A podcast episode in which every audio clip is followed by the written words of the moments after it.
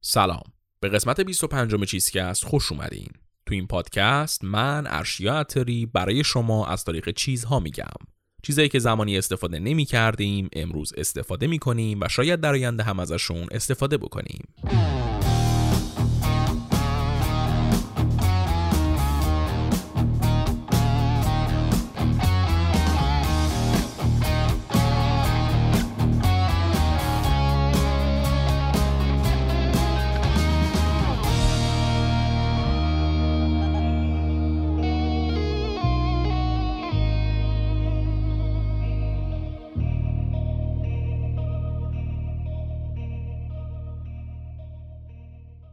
همین الان دوروبرتون رو نگاه کنید. امکانش خیلی کمه که چشتون به یه چیز زیپ دار نخوره. لباس، کفش، کیف، چمدون، حتی کیسه خواب، چادر مسافرتی همه اینا توشون زیپ داره. زندگی ما یه جورایی اصلا به زیپ وصله. توی هر لحظه از زندگیمون داریم از زیپ استفاده می‌کنیم.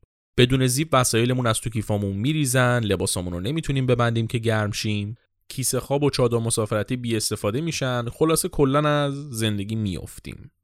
در نتیجه زیپ یه کالای اساسیه که توی همه زندگیمون ازش استفاده می‌کنیم. ولی همین کالا که انقدر اساسی و مهمه تا همین 100 سال پیش وجود نداشته.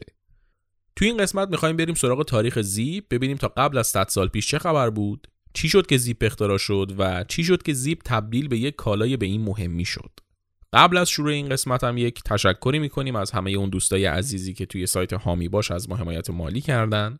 این حمایت ها واقعا برای ما خیلی ارزش داره خیلی سوال خوبی برامون میاره. از اینکه توی تولید چیز که از سهیم میشید به ما توی پوشش دادن هزینه ها کمک می‌کنید واقعا ممنونیم. اگه شمایی هم که الان دارید میشنوید قصد حمایت مالی کاملا اختیاری از چیزکس رو دارید می‌تونید از لینک هامی باشی که توی توضیحات اپیزود گذاشتیم استفاده کنید و یا اینکه توی وبسایت ما وارد بخش پشتیبانی بشید. البته همونطوری که گفتیم این حمایت ها کاملا اختیاریه هیچ وظیفه و تعهدی روی دوش کسی نیست. اگه خود شما دوست داشته باشید می‌تونید حامی چیزکست بشید. بریم دیگه سراغ داستان زیب که واقعا خیلی بیشتر از اون چیزی که به نظر میاد قصه و ماجرا داره. من ارشیا عطاری هستم تدوین این قسمت رو تنین خاکسا انجام داده و موسیقی تیتراژ هم کار مودی موسویه.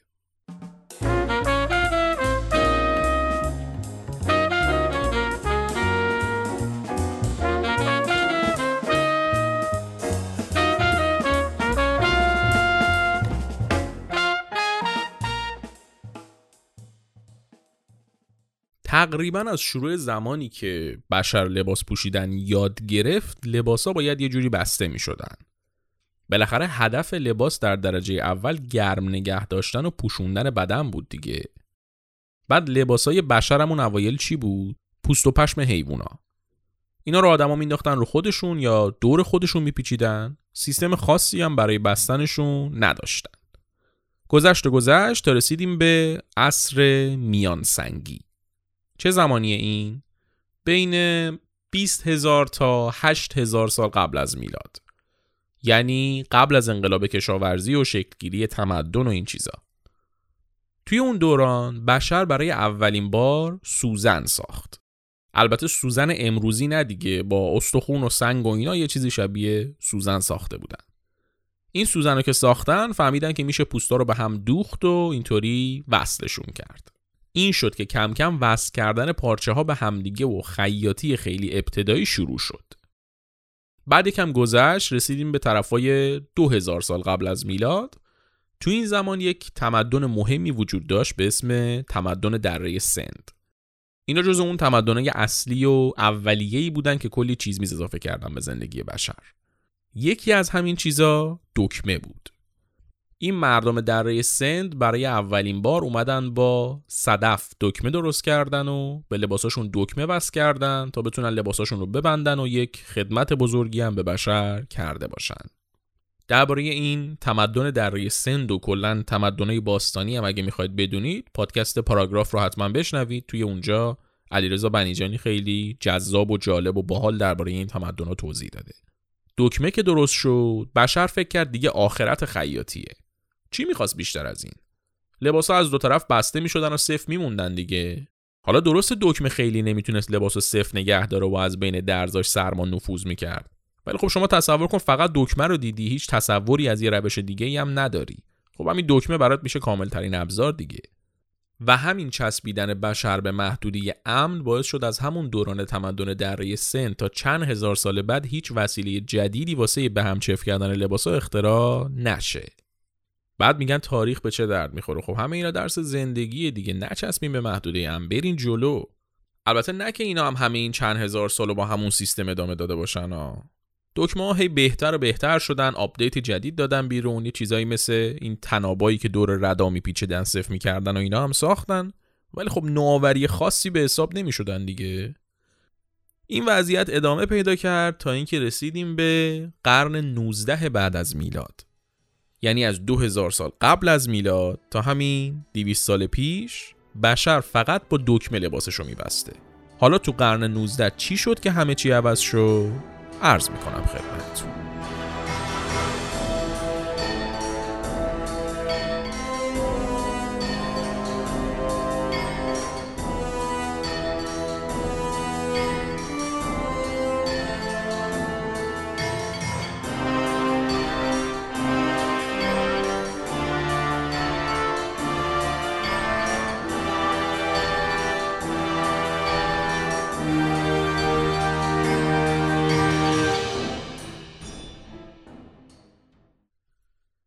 قرن 19 دنیای عجیبی داشت. از عواست قرن قبلش یعنی قرن 18 دنیای تکون گنده خورده بود. چی بود این تکون گنده؟ انقلاب صنعتی. این انقلاب صنعتی از انگلستان شروع شده بود در است انگلستان قرن 18 خب اوضاش خیلی خوب بود دیگه. چندین قرن اینا تجارت دریایی کرده بودن تاجرای قهار بودن نیرو دریایی درست حسابی داشتن کلی به این بر حمله کرده بودن مستعمره گرفته بودن. تو قسمت چای گفتیم دیگه صنعت چای کلا دست انگلستان و اون کمپانی هند شرقی بود. نتیجه اینا شده بود اینکه انگلیس هم پول داشت هم نیروی کار داشت هم سیستم مدیریتی درست حسابی داشت. بالاخره ثروت کیفیت هم میاره دیگه. این شد که یه سری تحولات توی انگلیس شروع شد و کم کم ماشین های مختلف درست شدن و جای نیروی کار انسانی با ماشین عوض شد. البته خب تو بعضی صنایع دیگه کم کم یک دنیای صنعتی شروع کرد شکل گرفتن. ماشین بخار درست شد کارخونه های مختلف تأسیس شدن دنیا کم کم افتاد روی یه دور سریعی. حالا این وسط یه آدم اسمیتی هم اومده ایده نظام سرمایهداری رو مطرح کرده اون نظام ارباب رعیتی فودالی هم کم کم داره رو به افول میره راجب اسمیت و نظام سرمایهداری و اینا توی اپیزود قبل زیاد گفتیم دیگه اینجا واردش نمیشم. مجموع این اتفاقا باعث این شد که ما وقتی رسیدیم به قرن 19 استارت یه روند صنعتی شدنی خورده باشه و مردم تازه با مفهوم چرخ گرداننده صنعت یعنی سرمایه آشنا شده باشند. همون اوایل قرن 19 لوکوموتیو اختراع شد و همین اختراع به ظاهر عادی باعث شد یه فصل جدیدی توی تاریخ صنعت دنیا باز بشه. لوکوموتیو که اومد سیستم راه‌آهن که اومد اینا باعث شدن حمل و نقل سریع و مکانیزه بشه. خیلی فاکتور مهمیه ها این حمل و نقل. حالا می‌شد این ور اروپا زغال سنگ استخراج کرد فرستاد اون ور اروپا. می‌شد مواد معدنی رو سریع به کارخونه ها رسوند و سرعت تولید رو چند برابر کرد. لوکوموتیو زیرو رو کرد دنیای صنعت تجارت بین المللی کم کم یه فرم جدیدی به خودش گرفته بود و این وسط چی بود که جریان داشت؟ پول. پول زیاد. این دوره دوره انفجار سرمایه بود. حالا توی این دورانی که ماشینالات اختراع شدن حمل و نقل ساده شده و میشه از تولید کردن چیزهای مختلف کلی پول ساخت چه اتفاقی میفته نوآوری و خلاقیت یهو سر به فلک می‌ذاره. از یه طرف زندگی بشر راحت تر شده ماشینا دارن براش کار می‌کنن وقت بیشتری داره واسه فکر کردن. از این طرف سرمایه‌ای که توی دنیای صنعت جریان داره شده یه انگیزه برای اینکه آدما چیزای جدید بسازن وارد دنیای صنعت بشن. اون سیستمای مکانیزه و علم مکانیک هم زمینه رو حاضر کردن. پس چی میشه؟ دنیا یهو پر میشه از اختراعای جور و جور. دیگه هر کسی یکم فکرش رو به کار مینداخت یه چیز جدید اختراع می‌کرد. کلی از لوازم و وسایل مختلفی که زندگی مدرن ما رو شکل دادن توی همین دوران اختراع شدن. انگار تمام اون وسایلی که در طول قرنهای قبلش باید به تدریج اختراع می شدن منتها زندگی بشر انقدر ناپایدار بود فرصت اختراعشون نبود داشتن یهو با هم به وجود می اومدن. حالا یکی از مهمترین صنایعی که تحت تاثیر این مکانیزه شدن بود و جز اولین صنایعی بود که ماشین توش جایگزین انسان شد صنعت نساجی بود تولید نخ و پارچه قبلا توسط زنان خانهدار توی روستاها به شکل یک فعالیت انفرادی انجام می‌شد دستی انجام می‌شد.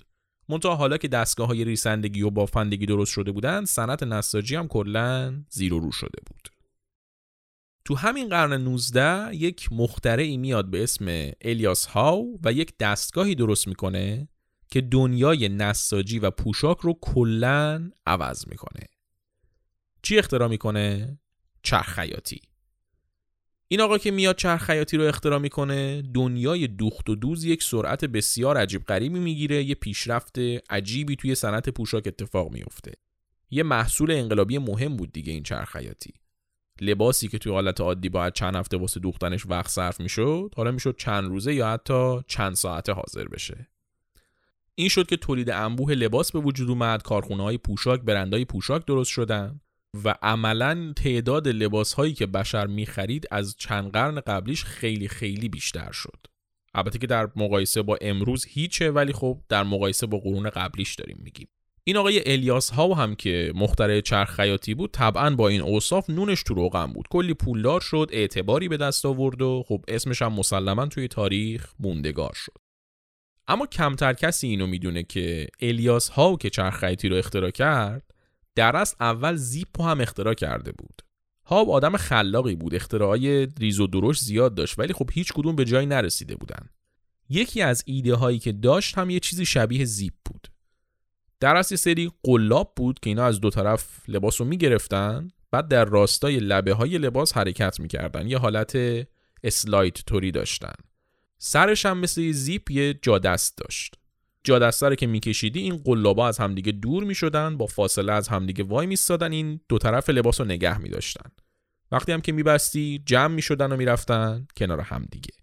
منتها همون زمانی که ایده زیپ رسید به ذهن الیاس ها تر چرخیاتیش ترکوند و انقدر پول و اعتبار واسش آورد که دیگه زیپ رو کاملا فراموش کرد. به کسی هم دربارش چیزی نگفت. اصلا تا همین چند سال پیش هم کسی خبر نداشت که ایده اولیه زیپ رو الیاس ها داشته. این ایده ها به گوش کسی نمی‌رسه و اوضاع به همین منوال یه چهل سالی میگذره. اواخر قرن 19 که رسیدیم یه مختره دیگه تو سرش لامپ روشن شد. یه شخصی بود به اسم ویتکام جاتسن. ما این از این به بعد جاتسن میگیم بهش. این آقای جاتسن یک مکانیکی بود که تخصصش سیستمای قطار و حمل و نقل ریلی و ماشینای درون شهری و این چیزا بود. در حد تکنولوژی اون موقع دیگه. 6 تا اختراع هم داشتش تو این صنعت. موتور قطار اختراع کرده بود موتور ماشین شهری اختراع کرده بود سیستم مکانیکی چرخ قطار رو بهبود داده بود. منتها نتیجه خاصی از اینا نگرفته بود. کسی به تراش توجهی نکرده بود. یک مخترع شکست خورده بود در واقع. یه روز از همون روزای اواخر قرن 19 این آقای جاتسن واس خودش نشسته بود داشت تو سر خودش می‌زد و قصه می‌خورد که چرا اختراعاش به نتیجه ای نمی‌رسن. بعد تو همین حین یهو چشش می‌خوره به یکی از دوستاش که داشت کلی جوم می‌کند که بند پوتینش رو ببنده. اینم یهو تو سرش این فکر جرقه می‌زنه که یه سیستمی بسازه که کفش بدون احتیاج به بند بسته بشه. یکم که بیشتر فکر کرد دید خودش وقتی جوون بود و توی ارتش بود همیشه با این پوتیناش و بازو بسته کردن بنداشو مشکل داشت. بستن بند پوتین واسه یه سرباز هم وقتگیر بود هم درآوردن و پوشیدن پوتین رو سخت می‌کرد. تو شرایط جنگی تو هی باید سری پوتین تو بپوشی سری پوتین تو در بیاری. دردسر داره دیگه. جادسن با خودش گفت اگه من یه سیستمی بسازم که پوتین بدون احتیاج به بند راحت بازو بسته بشه و وقتی هم که بسته میشه محکم باشه باز نشه امن باشه اون وقت ارتش یه مشتری خیلی بزرگ این محصول میشه. چون اونطوری سربازا می‌تونن راحت پوتیناشون رو در بیارن و بپوشن و دردسر نمی‌کشن وسط جنگ. خلاصه که وقتی جادسن توجهش به خلای همچین محصولی تو بازار جلب شد نشست که روش کار کنه بعد از اینکه یکم روی این ایده کار کرد به یه طرح اولیه‌ای هم رسید طرح جادسن دو تا ردیف از چنگک های پشت سر هم بود که یکی در میون بینشون حفره وجود داشت و هر چنگکی می‌رفت توی حفره روبرویش و اینطوری اینا تو هم دیگه قفل می شدن. یه جادست هم داشت اینا حرکت می‌دادی در طول این چنگک ها اینا می‌رفتن تو هم دیگه یا اینکه از توی هم دیگه در می اومدن. در اصل جد همین زیپای امروزی بود دیگه. منتها خب اولا وسیله کاملا فلزی بود دوما به ترتمیزی زیپای امروزی نبود. چنگکاتو هم دیگه گیر می‌کردن باز نمی‌شدن یا برعکسش یهو باز می‌شدن ناخواسته. بعد خب دوختن این وسیله فلزی به کفش هم یه دردسر دیگه ای بود دیگه. اولین طرح مسلما همیشه بهترین طرح نیستش دیگه. بعد از این جاتسن یکم بهتر کرد طرحش رو یه طراحی جدیدی کرد که خب تولیدش ساده تر بود منتها همچنان برای استفاده روزمره زیادی پیچیده بود. جاتسن این طرحش رو یه دستی به سر و روش کشید واسه نمایشگاه جهانی شیکاگو حاضرش کرد. اگه تو باشه گفتم تو این دوره اختراع کردن و مخترع شدن و اینا مد شده بود. هر کسی کم خلاقیت داشت یه چیزی اختراع کرد. این اختراعا اولین ایستگاهشون برای رسمی شدن و به یه جایی رسیدن همین نمایشگاه بود. هر سال توی یه شهری یه نمایشگاه جهانی برگزار می‌شد و هر کسی که هر اختراعی کرده بود می آورد اونجا طرحش رو ارائه می‌داد به بقیه معرفیش می‌کرد. اینجوری هم طرحش به بقیه شناسونده می‌شد همین که ممکن بود براش سرمایه گذار پیدا بشه. در اصل این اختراع عجیب و غریب اولین جایی که رسمی ارائه می شدن همین نمایشگاه ها بود. جادسن هم هر جوری بود خودش رو به این نمایشگاه رسوند و طرح زیپش رو به اسم قفل قلابدار ثبت کرد و توی این نمایشگاه معرفیش کرد. همین زمانا بود که یک مردی وارد قصه شد که شاید تاثیرگذارترین آدم توی تاریخ زیپ باشه. کلونل لوئیس واکر.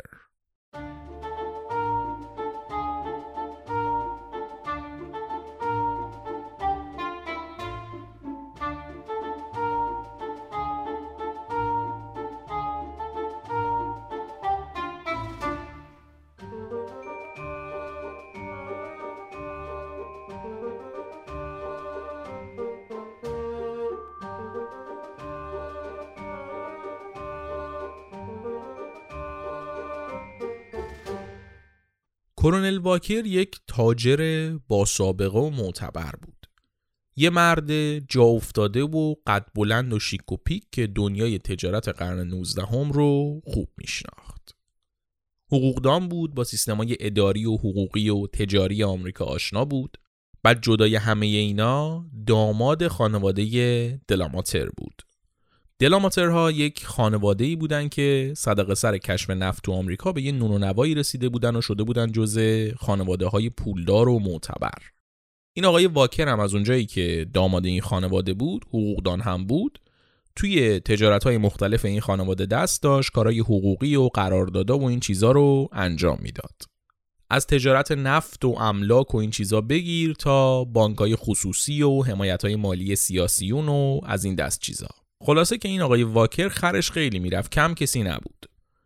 تو همون اواخر قرن 19 این آقای کرونل واکر یه سفری میره داکوتای شمالی که کارای املاک همسرش رو ردخ و فتخ کنه. کاراش که تموم میشه یادش میفته یه دوست قدیمیش که اونم حقوقدان بوده همون دورو برا زندگی می‌کنه بعد نیست بره یه سری بهش بزنه. این دوست کرونل واکر یک حقوقدانی بود که تخصصش پتنت و ثبت اختراع و این چیزا بود. همون روزی که کرونل واکر میاد خونش هم اون آقای جاتسن که اون زمان درگیر صنعت راهن و حمل و نقل و این چیزا بود خونه این آدم بود. قبلا از طریق همین آدم اختراعش رو ثبت کرده بود جاتسن. خلاصه به شکل اتفاقی جاتسن و کرونل واکر با همدیگه آشنا میشن و یه سلام علیکی پیدا می‌کنن. سال 1893 که جاتسن طرح زیپش رو می‌بره تو اون نمایشگاه ارائه می‌کنه این کلونل واکر رو دوباره می‌بینه تو نمایشگاه و بعد از سلام احوار پرسی طرحش رو بهش نشون میده. واکر هم کلی از این طرح خوشش میاد و برمیگرده به جاتسن میگه که آقا این اختراع شما این طرح شما خیلی پتانسیل داره. شما یه کاری کن یه کفشی که با این اختراع تو باز و بسته بشه بساز بده به من. بعد که این کفش حاضر میشه واکر هر جا که می‌رفته اینو میپوشیده و سیستمش رو به بقیه نشون می‌داده و بهشون معرفی می‌کرده. بعد از اینکه دید استقبال مردم ازش خوبه آدمایی که میبیننش به نظرشون جالبه سیستمش پاشد اومد سراغ جادسون و گفت آقا بیا با هم دیگه شریک شیم. تو روی محصول کار کن من کسب و کار رو میگردونم. اگه دقت کرده باشینم اکثر کسب و کارهای بزرگ دو قطبی اینطوری داشتن دیگه. یه کسی بخش فنی رو دستش می‌گیره یه کسی هم بخش تجاری رو. این دوتا هم با هم دیگه میان شرکت Universal Fastener Company رو سال 1894 توی شیکاگو تأسیس می‌کنن. همون زمان دو تا سرمایه گذار توپل هم پیدا می‌کنن و شروع می‌کنن به کار کردن. ولی تا حدود ده سال هیچ پیشرفت خاصی حاصل نمیشه. طرح جدید و به درد بخوری نمی‌تونن بسازن ماشینایی که برای ساختن طرحهای جاتسن لازم بود خیلی پیچیده بودن خود طرح جاتسن پیچیده بود کرکسیف بود هنوز یادمونه دیگه یه سری چنگک بودن که اینا می‌رفتن تو هم دیگه گیر می‌کردن. بر از اون طرف بازار هدف خاصی پیدا نشده بود واسهش کسی نمی‌خرید این محصول و مردم هنوز نمی‌دونستن این واسه چی استفاده میشه. کسی هنوز ایده ای از لباسای زیپ دار و اینا نداشت که. اوضاع خلاصه اصلا خوب نبود. در طی این ده سال اون چند تا سرمایه گذار اولیه هم بیخیال شدن و پولشون رو از کمپانی خارج کردن. کرونل واکر هم سهم اونا رو خرید و عملا شد صاحب اصلی این کمپانی. البته جاتسن هم بیکار نشسته بود بنده خدا. کلی طرح و ایده داشت ولی خب طرحهاش به اندازه کافی خوب نبودن. تنها ایده خوبی که جاتسن تو این دوره داد این بود که به جای اینکه اینا بیان این چنگک های فلزی رو بدوزن به کفش و پارچه های لباسا از اول یه تیکه پارچه باشه که این چنگک ها توی فرمت زیپ روش دوخته شده باشن بعد این پارچه ها رو بدوزن به هرچی می‌خوان. زیپای امروز هم الان همینطوری دیگه. یه تیکه پارچه است روش زیپ نصب شده. حالا شما هر جا که خواستین اونو میدوزینش. ولی خب با این اوصاف سیستم خود زیپ پیشرفت خاصی نکرده بود. لازم بود یه تغییر اساسی توش داده بشه یه فکر تازه توی این محصول تزریق بشه.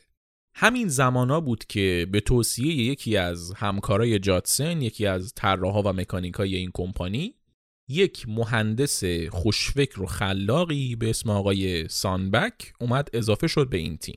سانبک یک مهندس سوئدی تبار بود رفته بود آلمان مهندسی برق خونده بود بعدش هم اومده بود آمریکا توی یک نیروگاه برقی استخدام شده بود. اوایل قرن بیستم سال 1905 بود که اولین بار اون همکار آقای جاتسن که اسم خودش هم آرونسون بود اومد از طرف کمپانی به نمایندگی از اون کمپانی به این آقای سامبک پیشنهاد کار داد. سامبک هم با قبول نکرد اون زمان. بار دوم که این نماینده کمپانی آقای آرونسون رفته بود سراغ سامبک سامبک با مدیرش دعوا شده بود پتانسیل لازم برای استعفا و کار توی جای جدید رو داشت. ولی خب اون موقع این آدم داشت توی شرکت مولتی میلیون دلاری باثباتی کار می‌کرد. خیلی منطقی نبود استعفا بده بیاد بره توی کمپانی در حال ورشکستگی که خودشون هم هنوز نمی‌دونن محصولشون بشه دردی می‌خوره. این بود که دو دل بود خیلی. آرونسون هم بهش گفت آقا شما حالا یه توکه با پاشو بیا کمپانی رو ببین. بعد اصلا میریم منزل ما یه چایی می‌خوریم حرف می‌زنیم سبک سنگین کن ببین چطوره می‌خوای بیای توی تیم ما یا نه. سامبک هم گفت باشه آقا ضرر نداره میام ببینم چطوره. خلاصه که سامبک میاد و کمپانی رو می‌بینه و بعدش هم این آقای آرونسون دعوتش می‌کنه خونش که بشینن سبک سنگین کنن. اونجا آرونسون برمیگرده میگه که آقا تو باهوشی خلاقی آدمی هستی که ما می‌خوایم اصلا. الانم که ما مدیر دعوت شده اینا قدر تو نمی‌دونن. تو تا کی می‌خوای صبح تا شب واسه اینا جون بکنی؟ پاشو بیا تو کمپانی ما آقای خودت باش. اسم تو با محصول ما تو تاریخ جاودانه کن. من میگم شما همونی که ما می‌خوایم ولی باز حالا تصمیم با خودته. حالا یکم فکر کن ببین چی میشه دیگه. الوایر دخترم چای میاری واسه آقای سامبک؟ این آقای سامبک هم که توی شک و دودلی مونده بود و داشت به خودش کلنجار می‌رفت یهو چشش به در افتاد و تا این الوایر خانم رو دید برگشت گفتش که آقا من استعفا میدم از کارم اصلا از همین فردا میام تو کمپانی شما. الوایر جان شما پستی ندارین توی شرکت؟ آرونسون هم که این وضعیت رو دید یه پوسخندی زد و گفتش که شما حالا از دوشنبه بیا سر کار آخر هفته هم با خانواده تشریف بیارید صحبت کنیم ببینیم چی میشه. این شد که آقای سامبک از کارش استعفا داد و با الوایرا ازدواج کرد و شد مهندس ارشد کمپانی. اما سالای اول کار سامبک توی این کمپانی اوضاع خیلی فرقی نکرد. یه طرح جدیدی داد به کمپانی. کمپانی هم تولیدش کرد منتها خیلی چیز به درد بخوری نبود فروش خاصی هم نکرد. کمپانی داشت روز به روز به ورشکستگی نزدیکتر می‌شد. اون آقای جادسنی که طراح اولیه هم بود سال 1909 فوت کرد. و کلا اصلا موفقیت زیپ رو به چشم ندید. سال 1911 اوضاع این کمپانی انقدر افتضاح شده بود که به جز صاحبای کمپانی فقط سامبک و یه کارمند دیگه دوش کار می‌کردن و همین دو نفر هم اصلا حقوق نمی‌گرفتن. سامبک واسه باقی شرکت ها و مختره ها کارای تعمیراتی و اینا انجام می‌داد تا اموراتش بگذره. همون سال یک اتفاق خیلی تراژیک برای سامبک افتاد.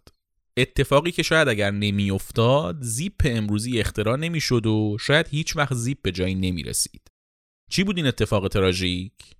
الوایرا همسر آقای سامبک دختر آقای آرونسون که آقای سامبک عاشقانه دوستش داشت و اصلا به خاطر اون قبول کرده بود که بیاد روی زیپ کار کنه حین زایمان فوت کرد این اتفاق سامبک و بدجوری ریخ به هم زیر و رو شده بود اصلا به خاطر این شوک شدید و غم زیادی که به خاطر از دست دادن همسرش داشت اومد خودش رو توی کار غرق کرد. صبح تا شب توی دفتر کارش بود و همونجا هم میخوابید. واسه اینکه حواس خودش رو از فاجعه ای که براش اتفاق افتاده بود پرت کنه همه ی هوش و حواسش رو داد به کار روی زیپ. از اون طرف کرونل واکر هم تشخیص داد که وضعیت کمپانی دیگه خیلی فرسایشی شده یه استارت کاملا جدید لازمه. کمپانی احتیاج داشت به یه اسم جدید، یه جای جدید، سرمایه گذاره جدید و در کل یک هویت جدید. این میشه که اسم این کمپانی اول میشه هوکلس فاسنر کمپانی و بعدش هم با اسم تجاری تالون ثبت میشه. توی همین روزایی که کرونل واکر کمپانی رو داشت بازسازی می‌کرد و سامبک داشت مثل ماشین کار می‌کرد بالاخره اتفاق مهمی که باید میافتاد افتاد. بعد از کلی سعی و خطاب و طرحهای مختلف بالاخره سال 1914 سامبک یه زیپ جدید طراحی کرد که همه چیز رو تغییر داد. یه زیپ که جای چنگک و حفره دندونه های یک شکل داشت که از دو طرف توی همدیگه چفت می شدن و فشار دندونه های چفت شده بالایی و پایینیشون نمیذاش از هم جدا بشن.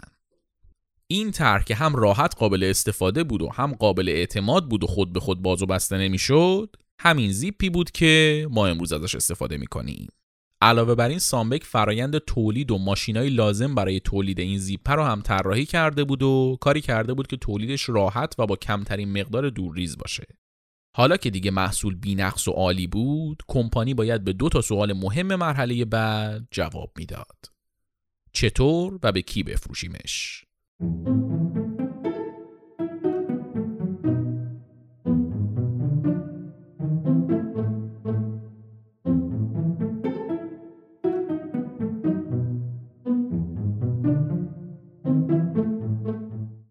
کرونل واکر دو تا پسراشو فرستاد نیویورک که برای محصول جدیدشون مشتری پیدا کنن.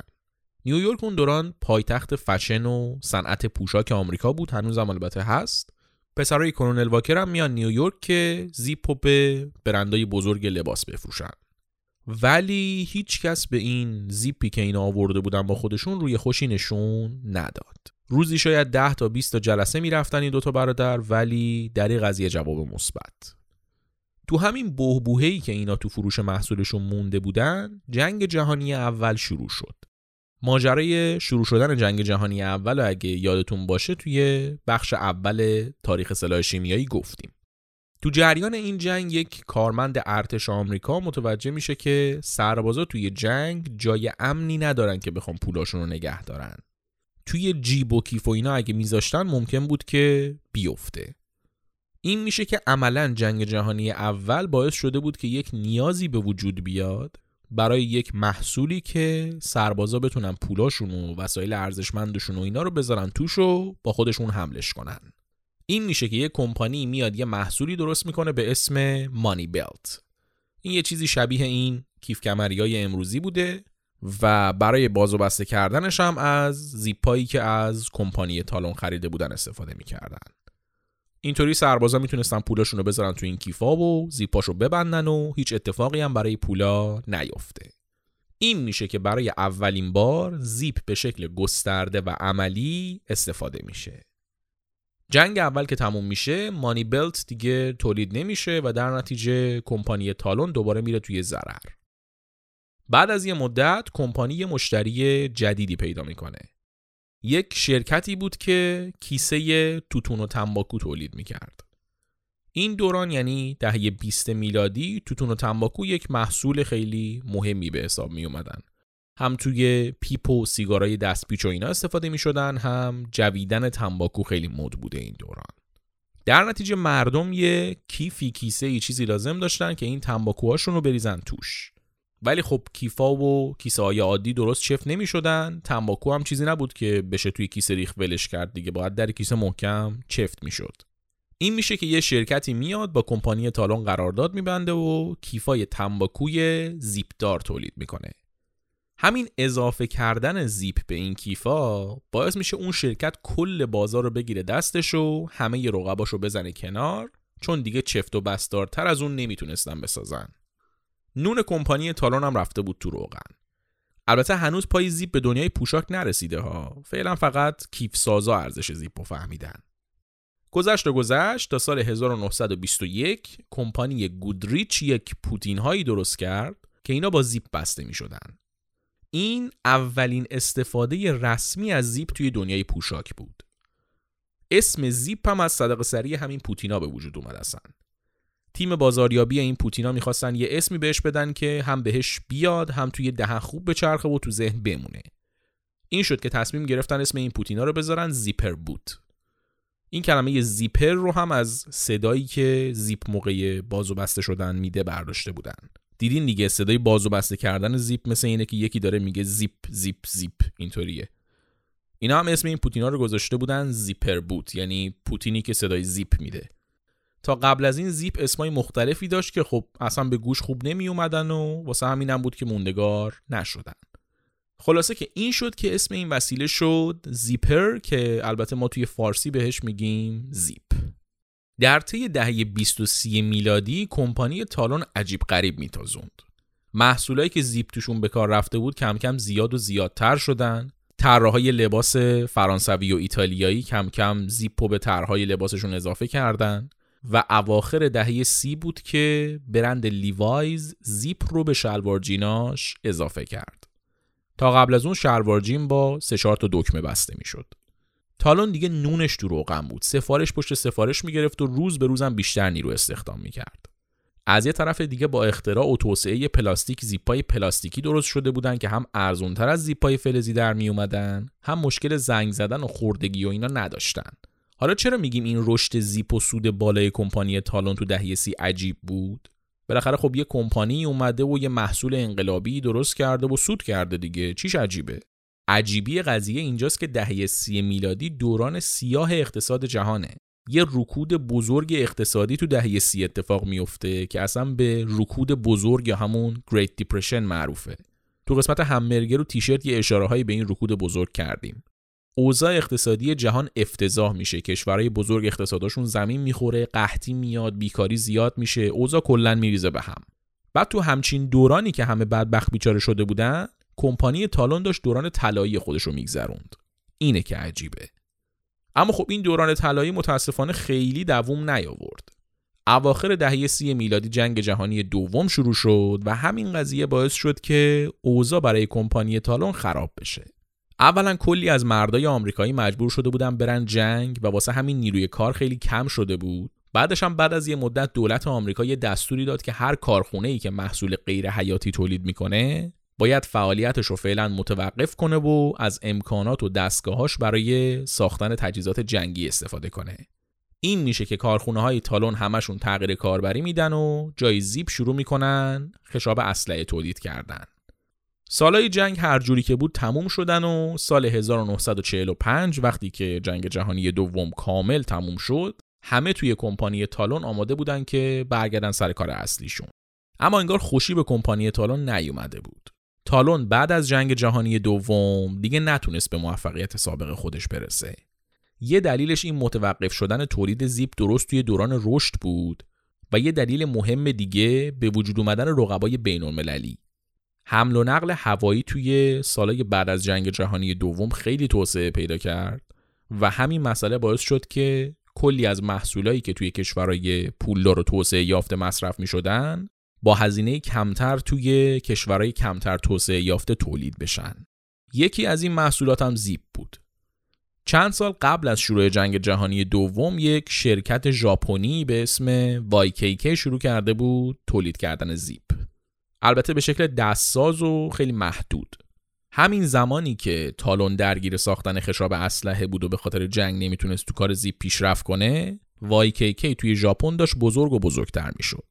بعد از جنگ جهانی دوم وایکیکی که دیگه واسه خودش کارخونه داشت و خط تولیدی داشت و روزانه کلی زیپ تولید می‌کرد شد رقیب اصلی تالون. بعد خب YKK که تو ژاپن داشت تولید می‌کرد هم هزینه نیروی کارش کمتر بود هم هزینه جاب و دستگاه و انرژی و همه چیش. در نتیجه تالون از قبل از شروع رقابت بازنده بود. این شد که بعد از جنگ جهانی دوم تالونی که نزدیک چهل سال کلی آدم توش جون کنده بودن تا زیپو اختراع کنن عملا از بازی کنار گذاشته شد و YKK شد پادشاه دنیای زیپ. این کمپانی YKK توی زمان خیلی خیلی درستی بازار زیپو دستش گرفته بود. چه زمانی؟ زمانی که فرهنگ عامه آمریکایی از این رو به اون رو شد.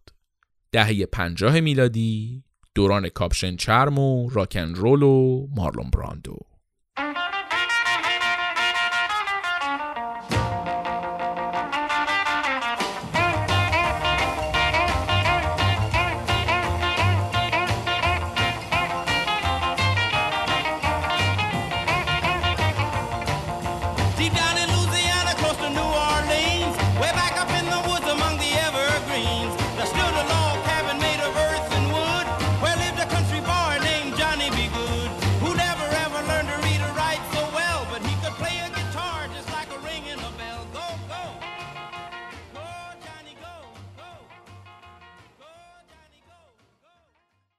توی دهه پنجاه میلادی به لطف فیلمایی مثل The Wild One یا همون وحشی که مارلون براندو نقش اولش بود یا فیلم شورش بیدلیل جیمز دین یه سبک جدیدی از زندگی و فشن به وجود اومده بود.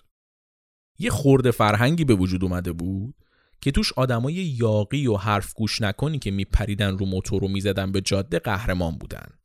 کاپشنای چرم و شلوار جین و موزیک rock and roll عشق جوانای آمریکایی اون دوران بود. حالا لباسایی که این تیپ آدما میپوشیدن و تو این دوران مد شده بود یعنی کاپشن چرم و شلوار جین هر دوشون زیپ دارن و با زیپ باز و بسته میشن. توی اون فیلم وحشی که گفتم اگه دیده باشید می‌دونید چی میگم مارلون براندو یک کاپشن چرمی تنشه این روش پر از زیپه یعنی زیپا جدا از اینکه نقش بستن کاپشن رو داشته باشن واسه قشنگی هم رو کاپشن کار شدن. در نتیجه زیپ یهو وارد دنیای مد آمریکا شد و یه شبه ره 100 ساله رو رفت. کم کم زیپ از دنیای لباسه غیر رسمی یا همون کژوال پاش به لباسای رسمی هم باز شد و شلوارای پارچه‌ای هم زیپ دار شدن. توی دهه 60 میلادی دیگه نمی‌شد یه لباسو پیدا کنی که زیپ نداشته باشه. کم کم کیفا و چمدونا هم که تا قبل از اون با قفل و کلید بسته می شدن هم توشون زیپ استفاده شد و زیپ تبدیل شد به یکی از اصلی ترین کالاهای مورد استفاده بشر. اما حیف که نه جادسن نه ساندبیک و نه کرونل واکر نه تنها عمرشون قد نداد که این روزا رو ببینن بلکه اون کمپانی که براشون همه زحمت کشیده بودن تو این روزا نقشی نداشت. YKK دنیای تولید زیپ و کامل گرفت دستش و روز به روز بزرگ و بزرگتر شد. حتی لباس فضانوردایی که برای اولین بار رفتن ما هم از زیپای YKK توش استفاده شده بود. در حال حاضر YKK یه چیزی حدود 90 درصد زیپای کل دنیا رو درست می‌کنه. 90 درصد زیپای کل دنیا. فقط توی یک کارخونهشون روزانه 7 میلیون زیپ تولید میشه. بعد الان YKK نه تنها بازار زیپ تو دستشه بلکه بازار دستگاه های ساخت زیپ هم دست خودشه و خودش تولیدشون می‌کنه. یعنی حتی اگر لباسی که الان شما پوشیدی زیپش مال YKK نباشه حتما با ماشینایی که YKK تولید کرده ساخته شده. زیپ الان انقدر توی زندگی ما مهم و حیاتیه که نمی‌تونیم نبودش رو تصور کنیم. همون زیپی که تا 100 سال پیش وجود نداشت و هر کس میدیدش اصلا نمی‌دونست به چه دردی می‌خوره. شاید یکی از همین روزا هم یه محصول خیلی ساده درست بشه که جای زیپو بگیره و ما ازش استقبال نکنیم. ولی آدمای 100 سال دیگه نتونن بدون اون زندگی کنن.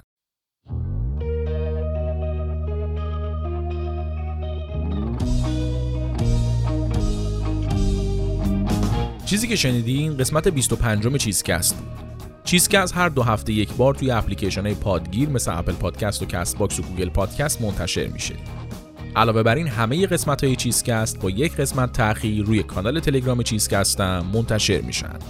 حتما از هر جایی که چیزکست رو میشنوید subscribe کنید تا مشترک چیزکست بشین و هر قسمتی که میاد متوجه بشین. واسه حمایت از چیزکست تنها کاری که لازمه بکنید اینه که چیزکست رو به دوستاتون که تاریخ چیزها براشون جالبه معرفی بکنید. اگرم دوست داشته باشید می‌تونید توی سایت حامی باش از ما حمایت مالی بکنید.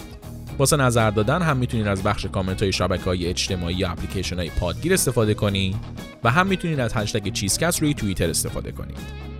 برای ارتباط مستقیم راجع به موضوعات کاری و غیر کاری و sponsorship و این چیزا هم می‌تونید به chizcast@outlook.com ایمیل بزنید. ممنون از اینکه شنونده چیزکست هستی. منتظر قسمت بعدی با یه چیز دیگه باشید.